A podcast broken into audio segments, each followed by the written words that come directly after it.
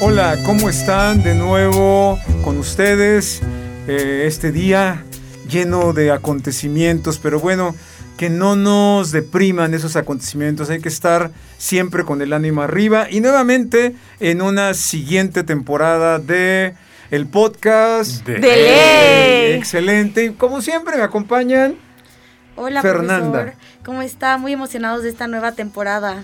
Yo también emocionadísimo. Hola, ¿qué tal? Estoy también muy emocionado de esta temporada, la segunda temporada. Qué bueno que le dimos continuidad y ahorita nos toca hablar de otros temas igual de relevantes. Gracias Sebastián y por supuesto el agradecimiento a Gabriel, que es nuestro productor maravilloso. Hola, ¿qué tal? ¿Cómo están? Aquí otra vez nuevamente en una segunda temporada donde vamos a hablar de temas súper importantes, también relevantes y vamos a tener nuevas voces en los próximos episodios. Entonces yo soy Daniela Urrutia y pues a darle. Daniela Bienvenidos. Urrutia, Sebastián Moncayo y Fernanda Castel, su servidor Oscar de los Reyes, desde la cabina del TEC de Monterrey. ¿Campus qué? Campus Estado Estado, de de México. México. Y hoy, a pesar de los acontecimientos, vamos a hablar de un tema todavía de actualidad, que es precisamente si vacunarse es un derecho o es una obligación. Y arrancamos. Pues yo la verdad creo que es un poco de las dos. La realidad es que creo que tienes el derecho pues a la salud y tú decides cómo llevarlo a cabo. También creo que es una obligación personal, en mi caso, por ejemplo, eh, para no afectar a terceros, porque aunque yo tenga la libertad de elegir, decido vacunarme para cuidarme a mí y a los demás. Justamente así como dijo Fer, es una obligación ética, ¿no? Una obligación social que tenemos para protegernos a los terceros. Pero ¿qué tanto tenemos la obligación de ponernos esas vacunas? No, es tanto derecho como obligación, ambas. Y tenemos la obligación de ponérnosla porque justo como estábamos platicando en episodios pasados, si nosotros no nos ponemos la vacuna, también estamos infiriendo en la libertad de otras personas, en la libertad de su salud, en, su, en la salud que ellos tienen. Fíjense ustedes que eh, la manera en que se arrancó el eh, programa nacional o el plan nacional de vacunación en México, pues estuvo evidentemente lleno de críticas, que por un lado podrían ser críticas injustificadas dado la situación extremadamente eh, pues inusual que se, con la que se dio esta pandemia, pero por otro lado creo que hubieron muchas áreas de oportunidad en términos de la segmentación de los grupos eh, que estaban susceptibles a los programas de vacunación. Pero profesor, usted díganos, usted que sabe más, ¿qué tanto nos pueden obligar a vacunarnos? O sea, si mi decisión es no hacerlo, ¿qué tanto puede obligarme alguien más a hacerlo? Fíjense que en este sentido recordemos que no hay derechos humanos absolutos. Y en ese sentido, eh, los tribunales supremos, en este caso de México, la, la, Corte de, la Suprema Corte de Justicia, pero ya ha habido otros pronunciamientos en relación con la necesidad de ponderar a través de un criterio de proporcionalidad qué derecho, cuando esto, estos se enfrentan, que pueden llegar a antagonizar, a colisionar un derecho sobre otro, en este caso la autonomía personal frente a un derecho prácticamente colectivo, se tiene que hacer un ejercicio de ponderación para determinar qué derecho debe de prevalecer. En ese sentido, ¿ustedes qué creen que, que debe prevalecer? En este caso, yo considero que debería de prevalecer el derecho común, porque está la libertad individual, pero la libertad individual que tú tienes no te está afectando ahorita en temas de salud. O sea que si no se te respeta esa libertad, no vas a tener un problema grave. En cuanto a si otras personas no se les respeta la libertad de poder vivir normal, porque realmente ahorita estamos en una pandemia, seguimos en una pandemia y estamos regresando a la nueva normalidad, si no podemos regresar totalmente porque todavía hay grupos que no se quieren vacunar, entonces necesariamente se está infringiendo nuestro derecho a libertad, nuestro derecho a salud. Claro, yo creo que es bien interesante hacer este ejercicio de ponderación. Hay que determinar qué derecho debe prevalecer, porque finalmente todos estamos de acuerdo en que el bien de todos debe de ser preocupación personal y preocupación del Estado. Hay otros ejemplos como el de Djokovic, que también fue muy criticado, pero no sé qué opinen respecto de la decisión que tomó este torneo de tenis tan relevante. hay que recalcar que yo considero que si tú posees un derecho, es bilateral a que tienes que tener una obligación. O sea, entonces teniendo esto en cuenta, además de este caso que nos acabas de presentar, profe, tiene mucha influencia. Entonces, al tener influencia, está, hay personas que se guían únicamente por por esta influencia que les dan y llegan a afectar su criterio. Entonces ahí estamos teniendo un gran problema en que tampoco se va a sancionar ese tipo de personas y tampoco se puede obligar a que se vacunen cuando tampoco se proveen la cantidad de vacunas necesarias. ¿Tú crees, Fernanda, que eh, Djokovic era, es un personaje que puede influir en la mentalidad de mucha gente? ¿Y qué opinas también de la decisión que tomó el torneo? Eh, lo que yo creo... Eh, obviamente Djokovic puede intervenir, o sea, influenciar a muchas personas porque es una figura pública importante en el deporte. Exacto. Y también considero que pues las instituciones, y justo iba a preguntarle, porque en Estados Unidos, por ejemplo, en México, no sé si ya se esté llevando a cabo, tu esquema de vacunación completo es necesario en primera para la entrada al país y en segunda para establecimientos privados.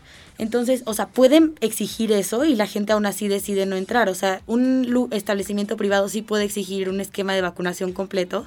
Fíjate que ya hay criterios eh, del Tribunal Europeo, en cierto sentido, que nos hace pensar que la autonomía personal está limitada en este momento. ¿Y qué quiero decir con ello?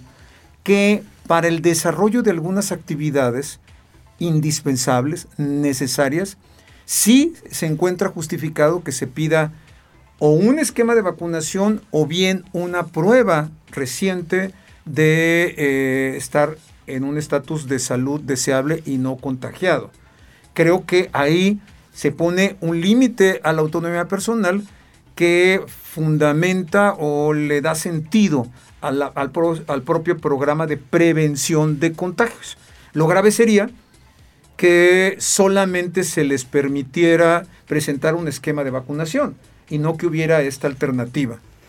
Claro, pero también hay que, estamos tomando en cuenta el caso de Estados Unidos, pero en México, o sea, bueno, de acuerdo a la ONU, únicamente se pueden poner este caso de restricciones si las vacunaciones están disponibles y accesibles, porque si no son para todas, para todo el sector de población, ¿cómo podemos restringir el acceso a lugares públicos aquí en México o tener ese tipo de restricciones si no si no se les da prioridad a vacunación a toda la población. Sí, exacto. Ahí estamos volviendo a que es una obligación, pero también es un derecho. Y como derecho que no se pueda cumplir porque no hay suficientes vacunas, que creo que hoy no es el caso. Hoy en día ya hay más abastecimiento de vacunas, lo que aligera un poco la situación, pero el problema ya es que el 10% de las personas en México, un 9.4% más bien, no se quiere vacunar ya sea por cuestiones ideológicas, sea por cuestiones culturales, no se quiere vacunar. O por los influencers también. Además de la accesibilidad a las mismas. Es, la verdad es que para muchas comunidades y muchas regiones muchísimas en el país, de hecho la gran mayoría no hay acceso a las vacunas.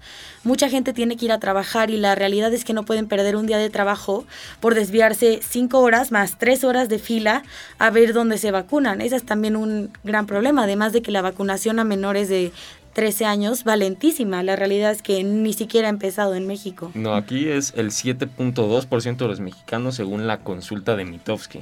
Ellos no se quieren vacunar el porcentaje de mexicanos que todavía no quieren la vacuna va arriba del 36%. Pero también eh, lo que señala Fernanda también es muy relevante porque creo que ha fallado en su estrategia el gobierno de llegar hacia todas las comunidades, incluso a las más rezagadas.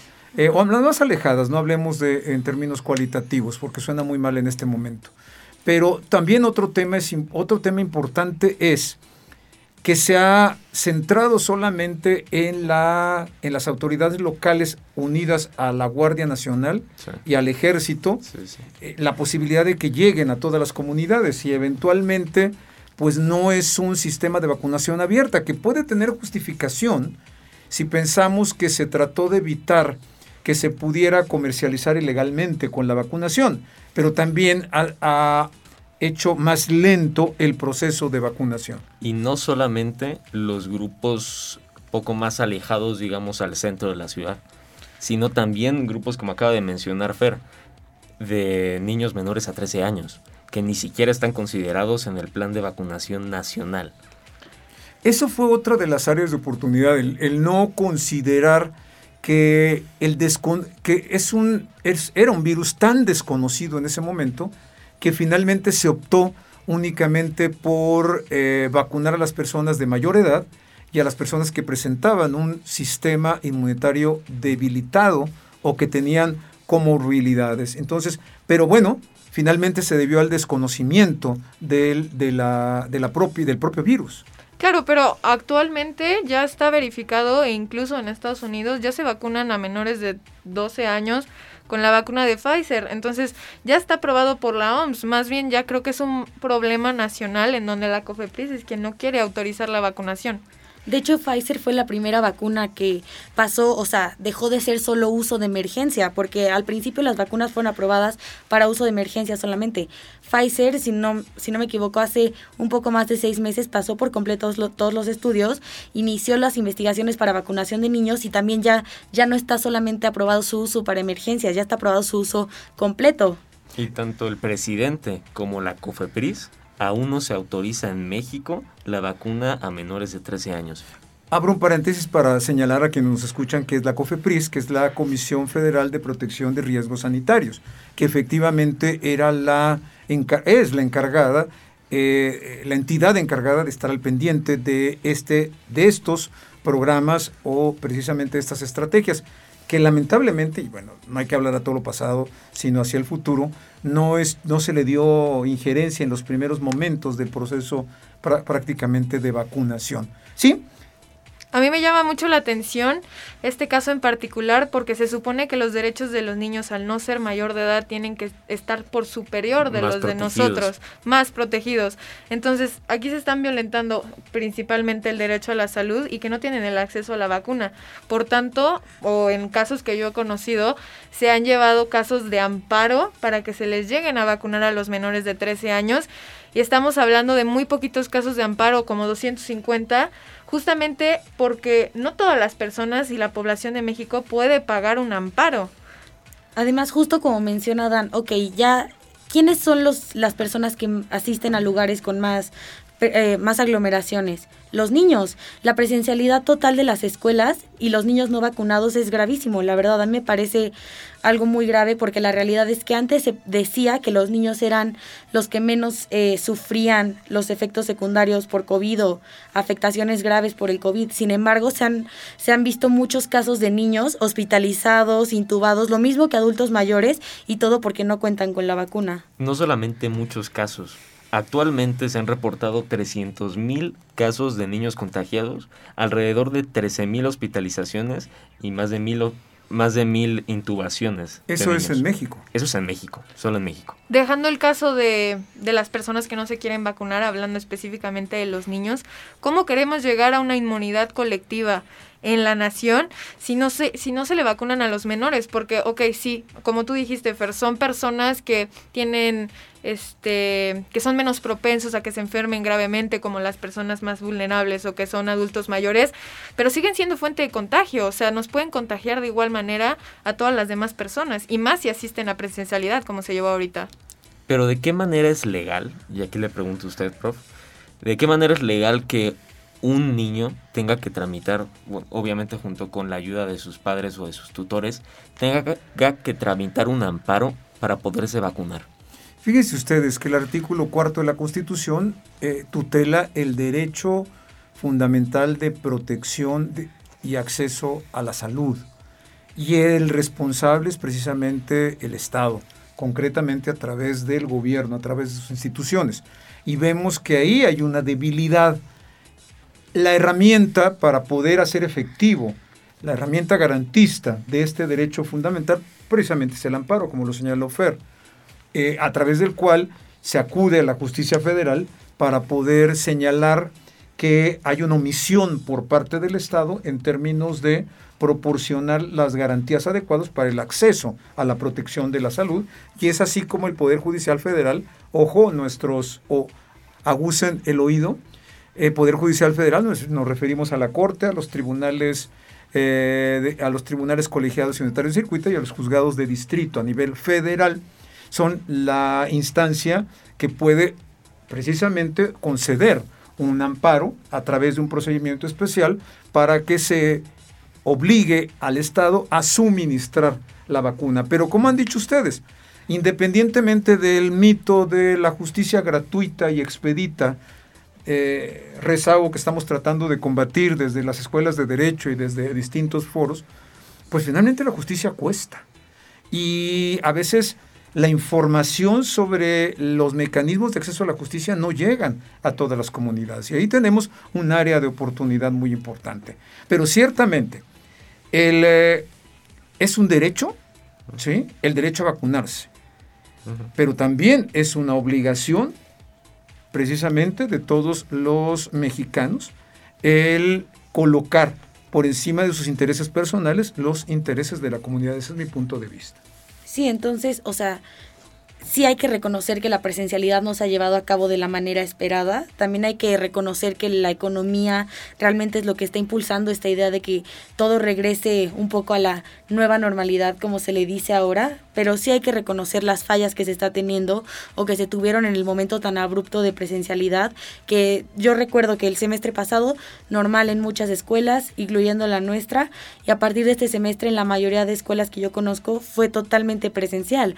Muchísimos niños ni siquiera habían ido nunca presencial a la escuela, incluso los que nunca se han vacunado. Y a mí me preocupa también algo que tú señalaste en conversaciones que hemos tenido previas, el problema de las personas que trabajan para un organismo, que trabajan para una empresa, que evidentemente en algunos casos se les obliga a que a su cargo puedan en un momento dado hacer o deban eh, hacerse su prueba PCR que todavía es muy onerosa para muchas personas. Y creo que hay un área de oportunidad también que las autoridades en materia laboral pueden resolver. Otro elemento que a mí me parece un riesgo es la condición de certificado de vacunación para una entrevista de trabajo, que eso también es eh, bastante eh, riesgoso o que se utilice para discriminar y, e impedir el acceso a las personas a una entrevista de trabajo. Y lo primero que usted dijo por lo que tengo entendido, se pronunció al respecto la Secretaría del Trabajo y Prevención Social. Previsión Social. Que es ilegal obligar a los trabajadores a que tengan pruebas COVID que ellos hayan pagado. Correcto. Los tiene que proporcionar Correcto, Sebastián. Yo voy a dar el punto en contra y es básicamente que pues tampoco para las empresas es viable estar pagando las pruebas de COVID para para todos sus empleados y mucho menos porque seamos honestos, o sea, las pruebas de COVID son nada más una foto del momento en el que te la hiciste y ya, eso no asegura que estemos en un espacio completamente libre de virus y que también las empresas van a eh, pagar. nada es seguro en esta vida, pero habría que preguntarnos qué será más costoso para una empresa que de repente haya un contagio masivo y que se quede sin talentos y mano de obra en un momento dado? Además, eh, corríjame si estoy mal, profesor, pero tengo entendido que la Ley Federal del Trabajo tampoco estipula nada al respecto de vacunarse. Sin embargo, sí tiene la obligación de, por ejemplo, en este caso del COVID, eh, rindar las herramientas necesarias para que la gente quiera acudir a vacunarse y conferencias, o sea, cualquier cosa, medidas de sanidad, eso sí tiene la obligación. Sin embargo, no tienen la, ni siquiera pueden exigir a sus empleados la vacuna. Sin embargo, lo hacen y sin embargo mucha gente ha perdido su empleo por o estar contagiados de COVID o por no querer vacunarse. Efectivamente se han cometido abusos porque las ausencias laborales por COVID se consideraron como causal de rescisión de contrato. Y ahí, bueno, intervinieron las autoridades del trabajo y hay que estar muy pendientes. De repente estamos eh, preocupados por la vacunación, pero no estamos preocupados por aquellas personas que evidentemente han sido despedidas sin causa justificada. Y yo creo que esa es otra área de oportunidad muy importante. Y tienes razón, Fer.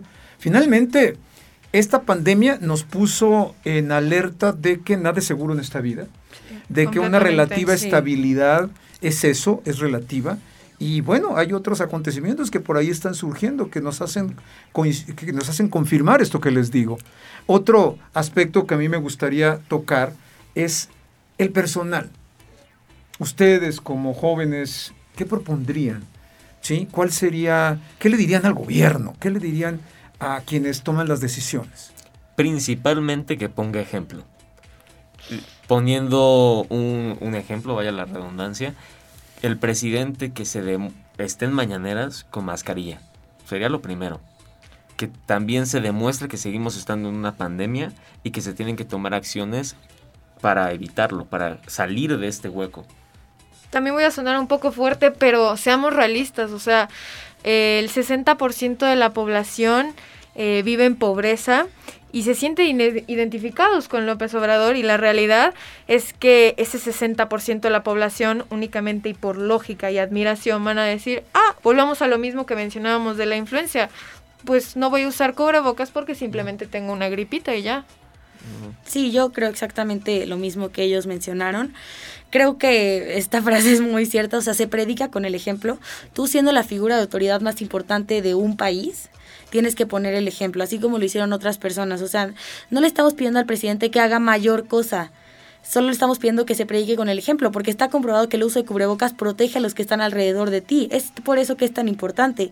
Si te contagias aparte, pues ya es más un poco tu problema, pero es una responsabilidad social salir con cubrebocas. Y siendo él el presidente, lo mínimo que podría hacer es eso, además de yo considero que tiene gente experta en su gabinete, sin embargo, no, no decide no escucharlos y decide hacer lo que él cree que va a generar más influencia en, las grandes masas del país. Es decir, que le preocupa más su simpatizante, su Sí, exactamente, lo volvió político. Y justo eso, que sea político, que no hayan suficientes vacunas o que no se administren bien cuando hay, que el cubrebocas no se use por puro ejemplo, no se podría cargar algún tipo de negligencia al Estado por las muertes que han habido?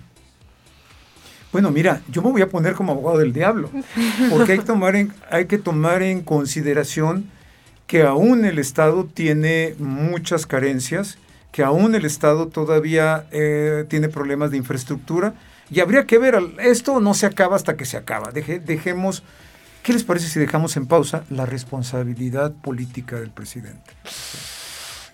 para un siguiente. Y bueno, ya lamentablemente ya se nos está terminando y yo quisiera despedirlos. ¿Algún comentario de despedida, Fer? Creo que este tema puede darnos para muchísimo porque es algo que vivimos y no solo que podemos estudiar. Creo que es algo que a todos nos ha tocado vivir. Sin embargo, eh, creo que lo abarcamos muy bien. Espero que hayan entendido un poquito más al respecto de los derechos humanos involucrados eh, en este tema tan importante que todos vivimos. También les quiero dejar un poco de responsabilidad social porque todos los escuchantes, tanto nosotros como nuestros conocidos, sabemos perfectamente que si nosotros nos cuidamos, también estamos cuidando a personas de nuestro alrededor. También puede que ahorita ya estemos en presencialidad, puede que estemos regresando a la nueva normalidad, pero todavía no estamos en la normalidad y hay que actuar conforme a ello. Yo me quiero despedir haciendo una reflexión que quizá no tenga que ver con la vacuna, o quizá sí como pandemia, evidentemente, eh, como respuesta a una pandemia, pero tenemos la amenaza de una guerra. Y quiero hacer una cita de Villa Carter, que ella nos dijo en algún momento, solo hay dos o tres historias crueles, fuertes, refiriéndose a las guerras mundiales en la vida de los seres humanos, y se repiten tan cruelmente como si nunca hubieran ocurrido. Esperemos que no se repita esto. Un abrazo a todos. Bye, gracias. Gracias. Y bienvenidos a su podcast. ¡De, ley!